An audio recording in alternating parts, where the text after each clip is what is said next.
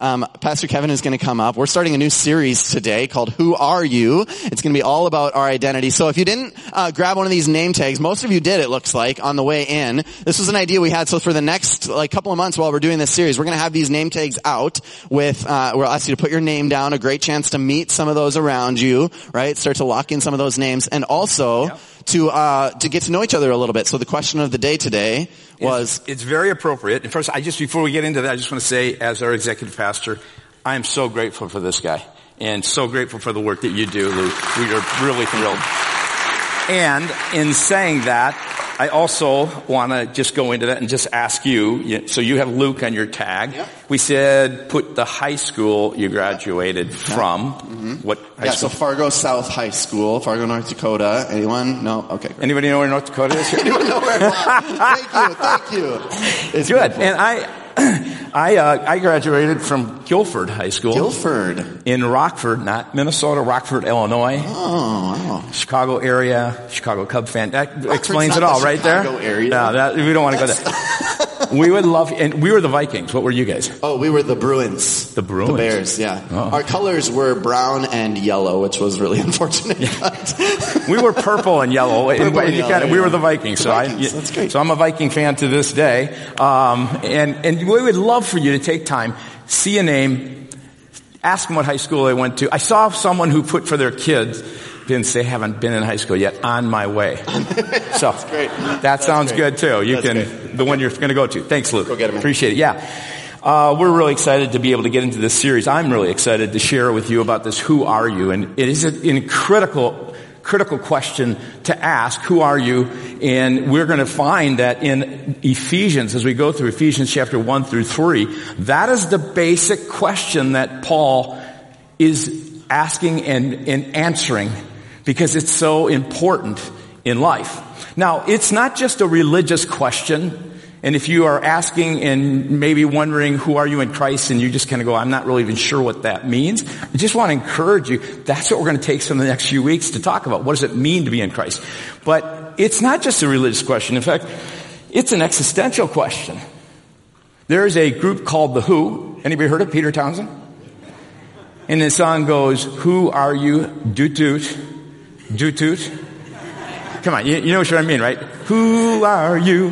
Doot doot doot doot. You know, if you've watched CSI, it's the opening one.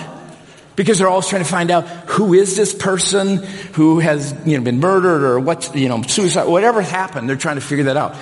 Because it is, it's vitally important to know that question and have that answered. In fact, some of you have, um, this last week or so have had kids who go to school, right?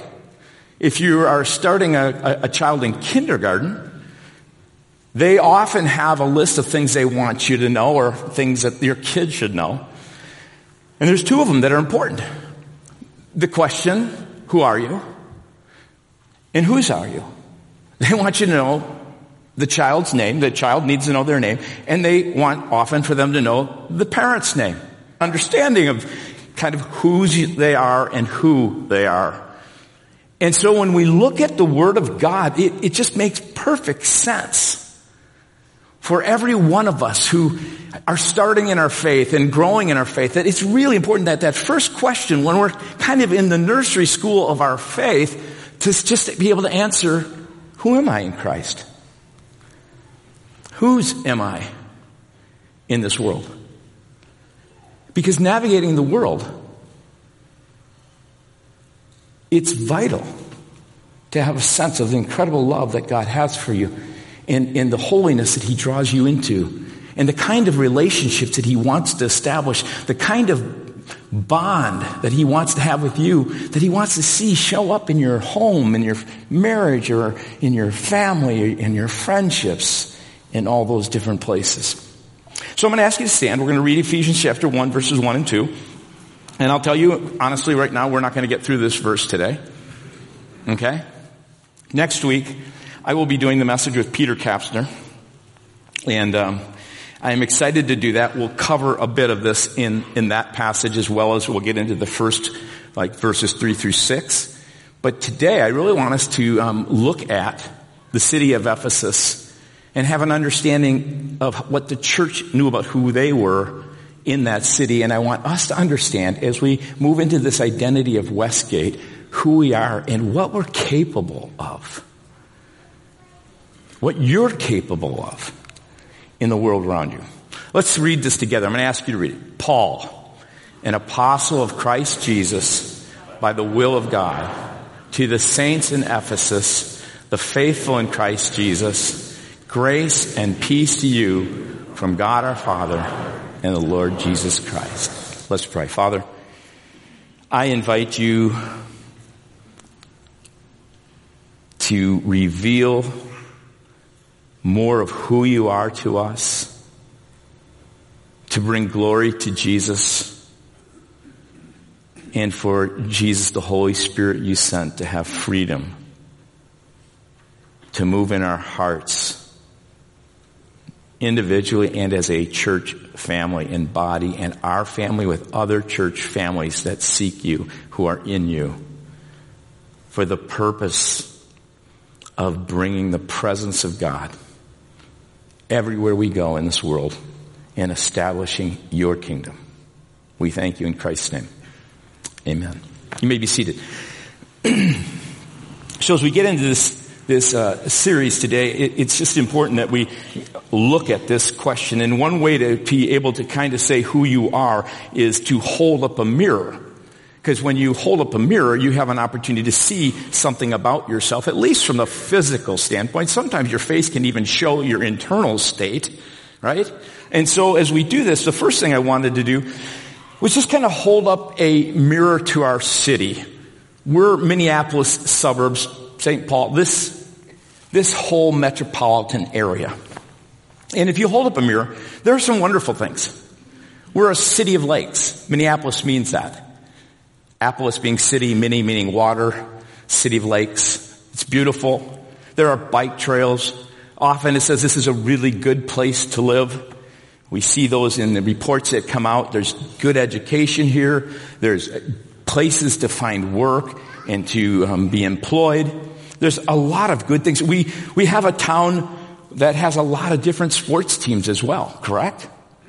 And we have a lot of hope this year in these sports teams, right? We're still hoping the twins might do something, correct? We have lots of hope in the Gophers potentially this year. We have hope in the Vikings. In fact, is there a Green Bay fan in the house? Oh man, I just so, I feel so bad for you today. Um, I mean, just think about it. All the, you know, the Timberwolves are on the verge of being something. You have the Lynx and you, you have the Loons, which, and, and then you have the Wild. We're looking forward to a, a wild season. I mean, I could just go on. We have all those wonderful things, but if you were to look at our city the way that many outside of our city lately has seen our city, in fact, internationally even, you will see that there are many who will see it as a city that is filled with anger and violence and crime and fear and loneliness and depression. Did you know that there's a crime dashboard that our city keeps track of? You have this crime dashboard, and, and this is what it is, an example of it. And it, it, just continually says what the next, you know, they have a list of crimes and if it's happening. And you see the blue arrows? We're way up. We're way up in our crime dashboard. And I got to thinking about it. Wouldn't it be interesting?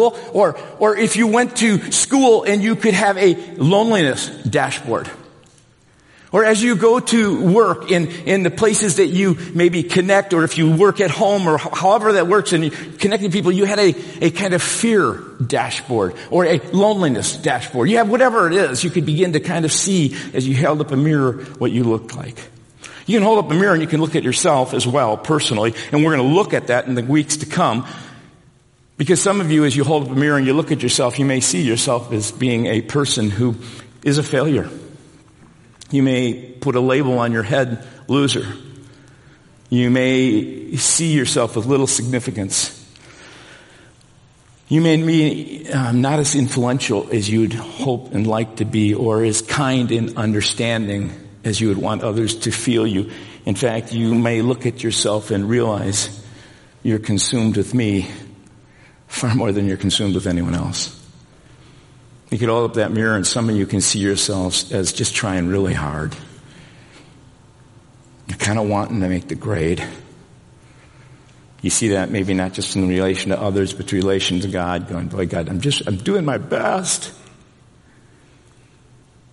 But I want to share with you, if you hold up the Word of God,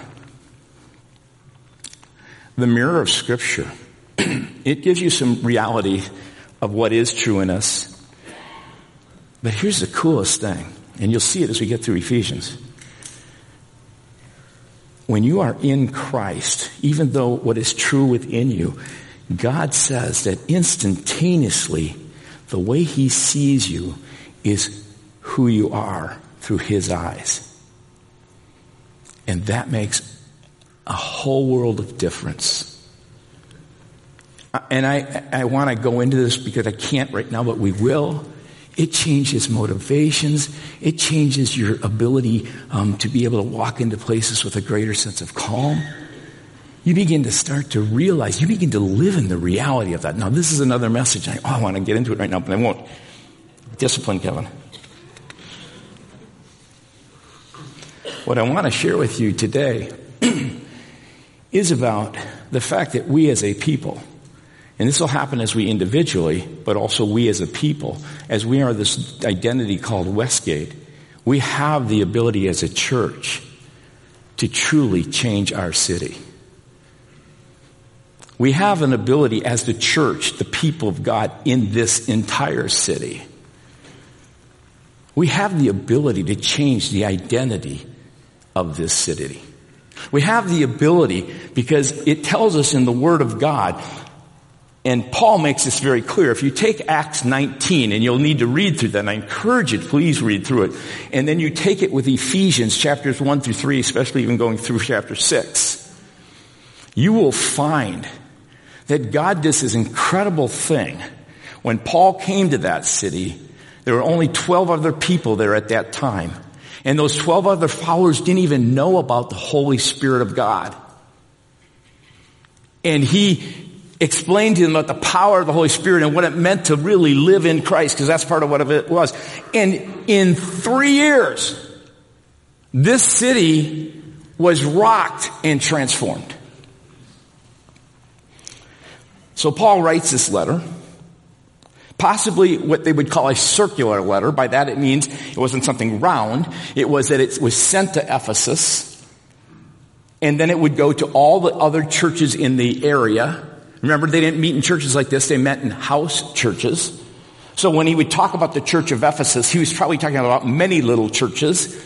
But there were churches in Ephesus and Colossae and other, other cities around there, smaller ones that we wouldn't even be aware of. It's not even mapped today because they don't exist. And this letter went to Ephesus and then went all the way around there and it came back to Ephesus. Earliest manuscripts doesn't say to the saints, and I catch that, we're going to talk about saints. That's you, okay? To the saints specifically, and it says in Ephesus, and it adds Ephesus because that's probably where this letter ended up. Probably started there, went all around, and ended there. But Paul didn't say in Ephesus, probably in the first manuscript, because he was wanting to make sure that the church at large in that area understood these basic truths. So Paul writes it, he's writing from Rome, he's in prison. He himself is locked up and yet his identity is still incredibly powerful knowing who he is in Christ. He writes this, many believe around 60, 62. Just a few years later, um, he's executed. And he writes to this place, Ephesus, and to this area, because he actually spent two times um, more of his life in that city than any other city when he was traveling around planting cities. He stayed there longer than any other place. And so it's important for us to know if we're going to understand how God can transform a city and what he does to understand a little bit about this city, Ephesus. It's so important to have the background. When you study God's Word, I just want to encourage you. It does make it difficult if you don't have some background. So I encourage you, if you're a new believer, or you're beginning your faith, or you really are feeling prompted, maybe for the first time to start reading, there are so many tools. You can get Bibles, study Bibles that help you understand those things. And I encourage you to do it. Get involved in a small group.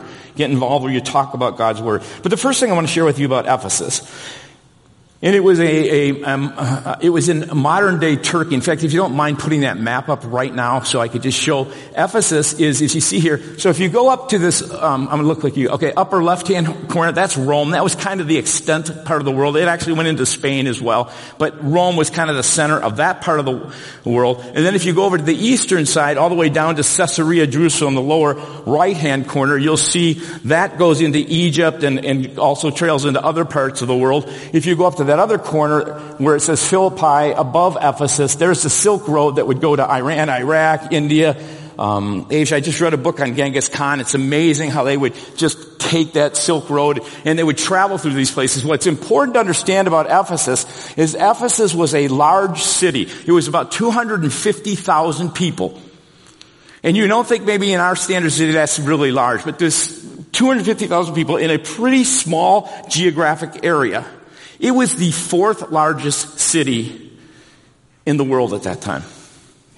And not only that, as you can see here, in modern day Turkey, it was on the coast and it was a port city.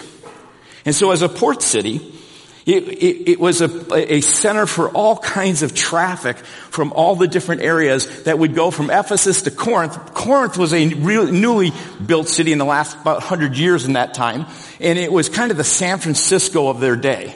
So if you read about Corinth, just think of, you know, Silicon Valley, it's, it's things exploding with wealth in Corinth. But the, the line so often was from Ephesus, the port city, to Corinth up to Rome. And there was just a lot of commerce that would take place between these areas.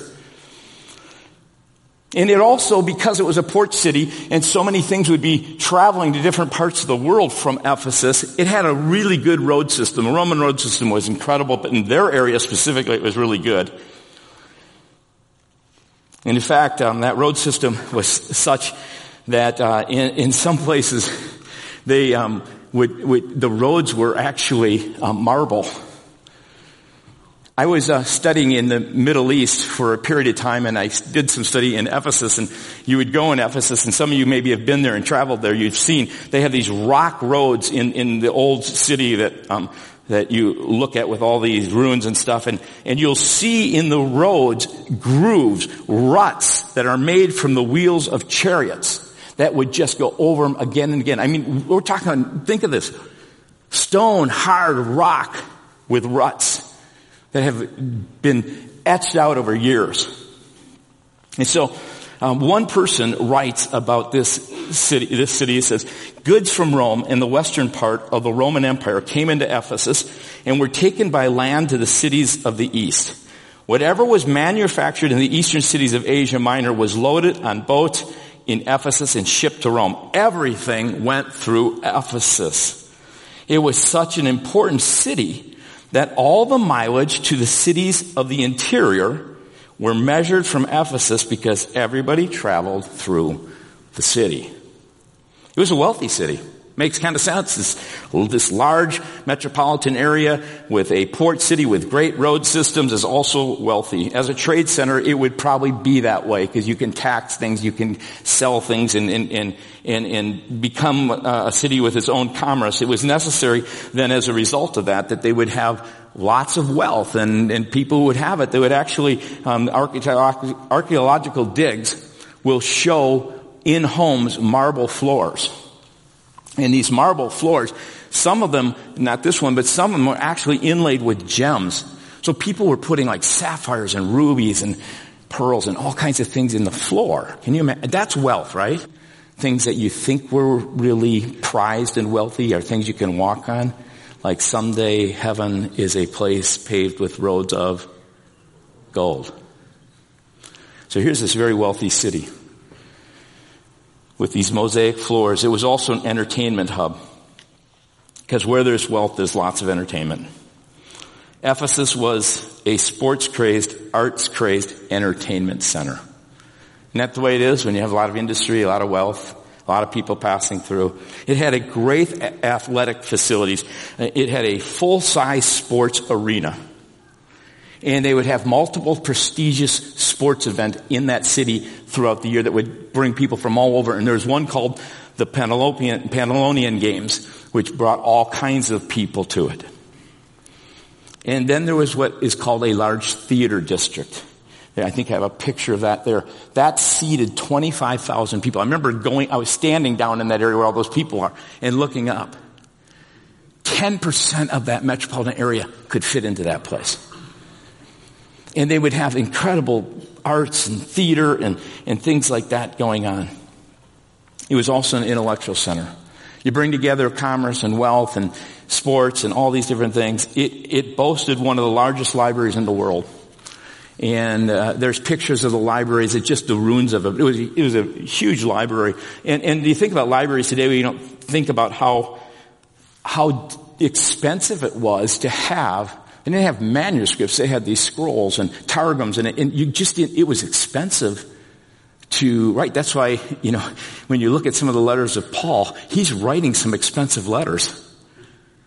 That's why Luke said to one of his guys, he said, would you fund me if I write a Gospel of Luke and a, and a book called Acts? And so this place had all kinds of these expensive books for people to read. Because it was an intellectual center. And it also then developed one of the um, most premier medical schools, specific, specifically in optometry. And uh, anything to do with the eyes. And Ephesus was also then a highly spiritual city. With people flowing in and out of it, it became a, it had this kind of multicultural flavor. And whenever you have a port city, you have the latest religious trends that are coming into that city. And so in that city, there is believed to be 50 different deities that were acknowledged or expressed. But catch this. There was only one that had deep significance that not only controlled Ephesus, but the whole area, not just of Asia, even that it says in Acts 19, I think it's verse 26, it also tells us that through Rome and other places, this god named Artemis, this goddess, known in Rome as Diana because of the power that this god had, was the most single greatest influence in this city. And uh, as you look at this, archaeologists will just uh, they uncover um, they uncover these little um, like small trinket idols that they would have. They um, had statues. They had etched and engraved pictures of Artemis. She was a fertility god, and she promised to protect those who, especially women who were in, in labor, etc. And as a fertility god, if you go around, they'll even to this day, if you go there, they'll, they'll sell you these little trinkets. And she has just multiple breasts, this is incredible hairdo. It goes like beehive thing, it goes way up. And, and so here is this highly spiritual city, pretty much ruled by Artemis, so much so that her temple, they don't even have pictures that it was, it's, it, it was so large and stood out. That's what you saw when you came to that city. It was breathtaking with 127 marble pillars, many of them covered with gold and studded with jewels from kings from all around the area. It was one of the wonders, uh, seven wonders of the ancient world. And, and they would, in a sense, have a monthly, once a year, monthly celebration, probably similar to like our Christmas for a month. Think about it. It's like the state fair on steroids. With all the wealth, everything else going on, this was what everyone pointed to. In fact, much of its wealth came from there. And just a few blocks down, archaeologists have found there was a huge brothel. So not only was it this spiritual city, it was really a sex crazed city. They show this and they, there's signs that point to how to get to the brothel in the city. I remember seeing, they pointed it out when we were studying there. And so you see this city, and it's pretty amazing. One additional um, thing that's important to understand about it this city was world famous for its practice of the occult, witchcraft, black magic, white magic, divination, seances, and even an ancient kind of Ouija board. So, in short, that's probably all you need to know about Ephesus right now, right? Ephesus was the leading sex crazed, demon worshipping city for the multicultural, filthy rich in the ancient world. And if we think we're living in a lost and in some ways immoral, abandoned culture, I don't know if we can even compare to that. And, and we kind of sometimes lose track of what has happened in history. And then to think of this, think of this. Hold a mirror up to that city, hold a mirror up to our city, and in three years, Paul and some people who were living out the presence of God, speaking Jesus, transformed an entire city. In three years. Acts 19 tells us that Paul came to Ephesus, found these 12 followers, and neither, none of them had heard about the Holy Spirit. They pray, they receive the Holy Spirit. One commentator writes this. He says, what happened in Ephesus was a seismic shift in people's faith. And, and then he writes, for quite some time, within those three years, People were beginning to follow Jesus, but they kept their books and their black magic and their casting spells. They kept celebrating re- regular holidays to Artemis and the fertility goddess because after all, you have to keep yourself covered, right? It's kind of like, Jesus, I'm committed to you, I'm following you, but I'm still going to hold on to these other things. I'm not going to really let these things go.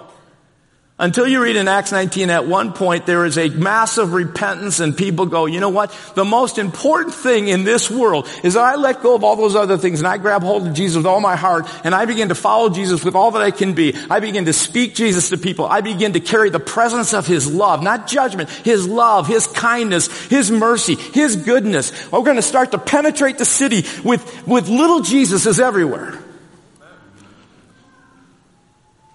And they decide to say, you know what, whatever I'm holding on to, and I just encourage you as I'm speaking right now, whatever you're holding on to, and you're going, you know what, I'm holding on to Jesus, but I'm still holding on to this. You know, I'm really gonna, my security's in this, or, or I still need this, and, and I, I this, this, this sin uh, is still grabbing hold of my disordered heart, and you, and you just say, Jesus, today, I don't know how I'm gonna do it, I'm gonna, I, I know that, I just know by what is being said, the Holy Spirit's speaking to you, and He's saying, let it go.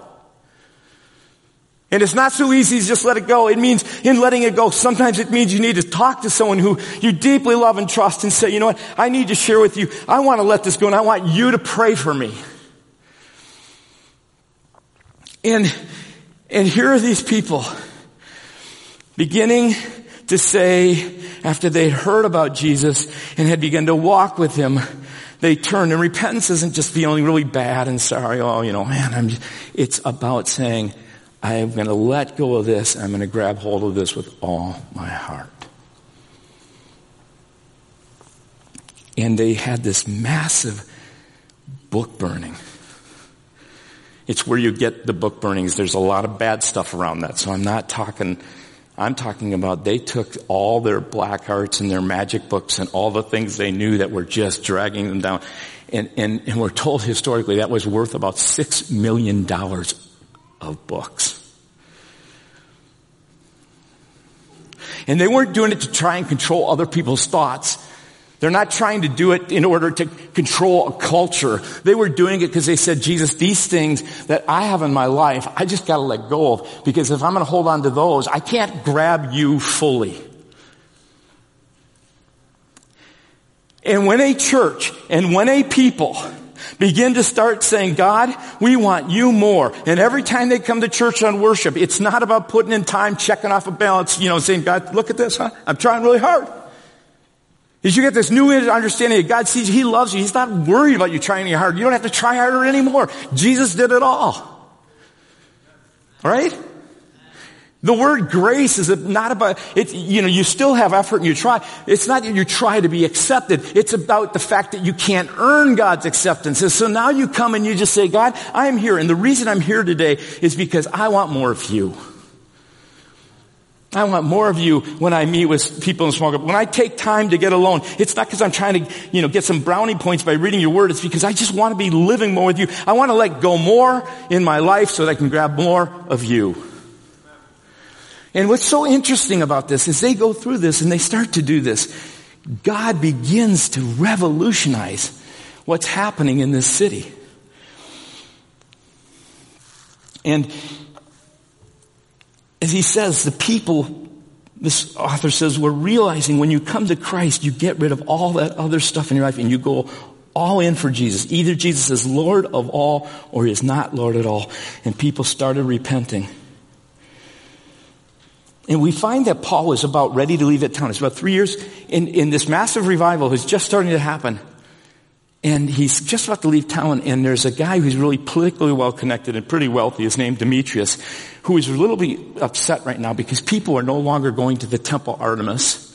They're no longer buying their gold trinkets, which their whole economy was based on. And he gets really upset and really angry and gets some of his other buddies together. They go to that temp, that, that, that art center that seated 25,000 and it says in Acts 19 that the whole stadium was filled with people who began to shout for two hours. Great is Artemis of the Ephesians. Think about it. They were doing the way. They're, they're worse than what I would call European soccer fans. They were just going crazy. Because people started letting go of these things and started just worshiping Jesus. They became little gates of the presence of God everywhere they went. We are not adopting a name Westgate because we're trying to be cool. Not at all. In fact, anyone who says, you know, you shouldn't be using the word gate, that's not, that's The reason we're using this name is because Jesus is the gate that leads us in the presence of God. And we really want to make an impact here in the West and everywhere else in the world. And we also know that since Jesus is the gate, He's the head, we're the body. You, every one of you, have the ability by the grace of God, when you get to understand who you are in Jesus, you have the ability to bring the presence of God wherever you go.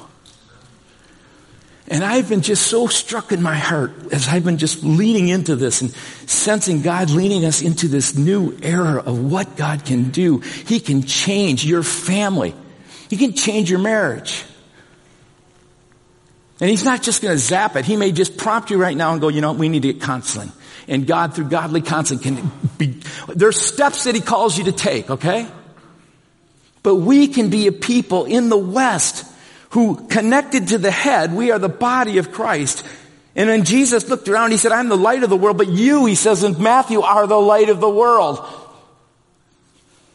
And go everywhere in the world and let people see through your good works that they can, through what that, they praise God, their Father in heaven, right? And so as you look at this and I think of the Westgate and I think of the fact of what God can do through us and what he can do through other churches, I, I just was struck and continue to be struck with the fact that he wants more of us folks than just faith in Jesus. He wants more of us than just faith in Jesus. I believe God wants us to also do what Jesus told us to do, and that is to exercise the faith of Jesus. I don't know what that's going to look like in your life. But Jesus said this. He said, um, I tell you the truth. I think it's interesting. Whenever God says, whenever Jesus would say, I tell you the truth, He's not saying it because, you know, sometimes I lie to you. That's not what's going on. It was an expression that said, if there's something you can bank on that has eternal core truth to it, this is it. So he's looking at you right now through me. And he's just saying, this is what Jesus said. You can bank on this. Anyone who has faith in me will do what I'm doing. That should hit you a little bit, you know, you could go, there's no way. He's calling us in situations around us to exercise the faith of Jesus. For two years, God led me to pray through that whole COVID thing and, and through about when, about just about last spring. He led me to pray every morning. One of the, I have a prayer, one of them that is, today I will watch you work in, through, and around me. And it was like Jesus was just saying, Kevin, I just want you to watch. I'm doing it all. You, you just need to get it. Whatever happens, I'm doing it. And then he started leading me to pray this. He made it really clear right after Easter. So I pray this every day. Today, I will place my faith in you, Jesus, and I will exercise your faith in every situation, relationship I come across. Now, I do a really bad job at that. But I'm just learning. My guess would be if you start to pray that prayer and say, Jesus, I'm not just going to today put faith in you, which is a lot of times, you know, God, help me today, help me be calm, help me to do this, help me to do this. Now it's being offensive in a, in a, not a negative way, in a taking the kingdom way that says, I am going to exercise the faith that you have in, and I don't know what that might be, but when you prompt me, I want to step out in faith. Because I want to take the kingdom for you like you did, Jesus. That's who we are, folks. If you want to know who we are in Christ as a people, that's who we are. I am, I am convinced, folks, that as we move into the places that God has put us, He has put you right where you're at in relationships you're in, in the places you work, with the people around you, because He is watching and waiting and will help you carry His presence and exercise His faith in every one of those relationships.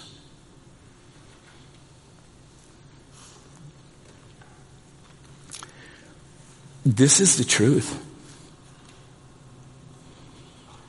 This is who we are going to be. We're all going to fail. We will fail as a church.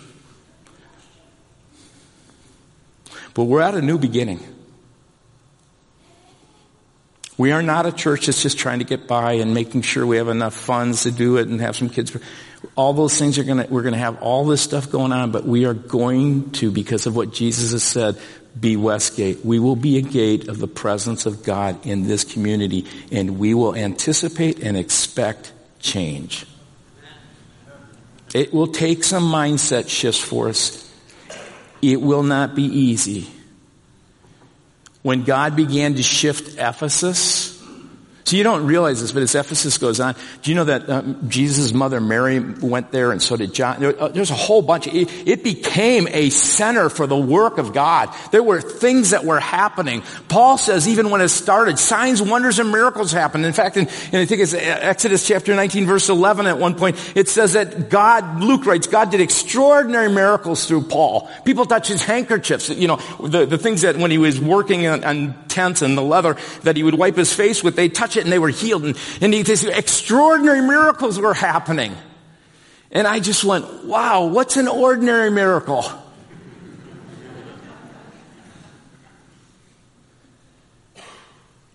We're seeing God do things like that. I remember, and I'm going to read this to you because I think this is important and I'll conclude on this. And I'm going to ask the worship band to come. Here's some opening words from the Minneapolis Trib on July 14, 2022, okay? This is summer. It started out like this, it, and it was, I, I, got it on my computer and it kind of came up and it came up in light letters and it would go down and then you'd read the next sentence. It was really well crafted. And it just went up and said, they ranged from kindergartens to grandparents, but most were young men. They were teachers, students, veterinary technicians, and mechanics. Some were victims of stabbings or assaults. Most died by gun violence. They were victims of a grim toll, the most annual homicides in the Twin Cities in a generation perhaps ever. That's the mirror we're holding up. And a little bit later, out all this anger and violence and, and desperation and hopelessness of our city, a little bit later, um, frustrated with all the crime and the impossible task that the police have in the city, the Minneapolis police spokesman Garnett or Garrett Parten said this. Here's what he said. We're asking for partners in the community, those who can reach out to individuals with a propensity to violence and to speak with them. Police know there is no way to police yourself out of this surge in violence. The only way is to stand shoulder to shoulder as a community and work together to make a difference. So there's a guy, his name was Reverend Jerry McAfee. He was a part of a church called New Salem Church and he started praying and was wondering one day when he was praying, he's saying, God, what would happen if we, if, uh, if we did something with the city around this stuff? And so he prayed about it and he ended up meeting with some of the police and the police met with him and the police, as they talked about it, they said, you know what, there are four hot spots in the city where there is just all kinds of crime. It's crime infested. There are drugs being sold and there are just these indiscriminate shootings that happen in this area. And they're just killing us. And he said to McAfee, could you possibly maybe get some of these people in churches to, to, to man those corners and pray? Folks, catch that? It's what we all do. You know, and it's kind of like, oh, I can't handle this anymore. God, I guess I gotta pray. The city's saying this. We can't police this thing out. I guess we gotta go to the church because maybe the church has someone who can help them. At least they'll put some people out there. And so these four hotspots gets manned by some churches. One of the churches that was really connected with McAfee when it was going on was Zion Baptist, a church that we've connected with. We're just praying on Mondays. All we were praying was we weren't going to do anything. God just tell us what He wants to do. We'll just pray. And, and after, I got to tell you, after about a year, I'm going, we got to do something. And then all of a sudden God leads in this way, so He brings us with Fellowship Church and Faith Baptist Church and Zion Baptist so that what we did, now this is a year and a half ago from when this article was written, and they started meeting on that corner of 36th and Lyndale. And I remember the first time going down, they actually had some police presence, they had a camera and a monitor. I would go over there and, and one of my black brothers would lead me over there to talk to some of the, these younger guys and you could see they got heat packed on them. I'm scared to death. We would walk from the church as a group in order to get there. A year and a half later, they was supposed to be 21 days of prayer. A year and a half later, every other week, that group still meets here. They give out food, they pray, they talk with people. They've actually had Target come down and do job stuff for them. Those, those people aren't there anymore. There hasn't been any shootings. There hasn't been hardly as much crime. People are starting to come out. They're excited about it. And that's merely because the church did something as simple as just went to a corner and met together and prayed. And I, I was talking to someone who has been involved in this, and I was talking about boy, how we can influence and change, and that person said to me, no, no, here's, here's the greatest change that's occurred. It's not what we've done even there. It's the change that's been occurring in our hearts. This person writes, when we started praying with Zion and Faith Baptist, we had no idea how it would change our cities, but more importantly, how we would change. I've truly never had a close friend who was black and thought, just because I live in an area where there are few people of color, it was okay for me not to care about that. And one of my new friends who is black also commented that he had pride around not needing any white people as friends. And this is how we entered into prayer together. And now, some two years later, we can truly say we are friends. We have worked together, we've cried together, shared stories of our families together, eaten meals together, learned to love one another. And through us, God changed a corner in North Minneapolis from a place of great fear to a place of growing peace and also changed me. We're going to sing this song and then I'm going to invite us to take a moment to pray. So if you want to lead us in song, I'm going to be up here with you for that little bit. Is that okay? No. Can I sing with you? Turn my mic off when I sing.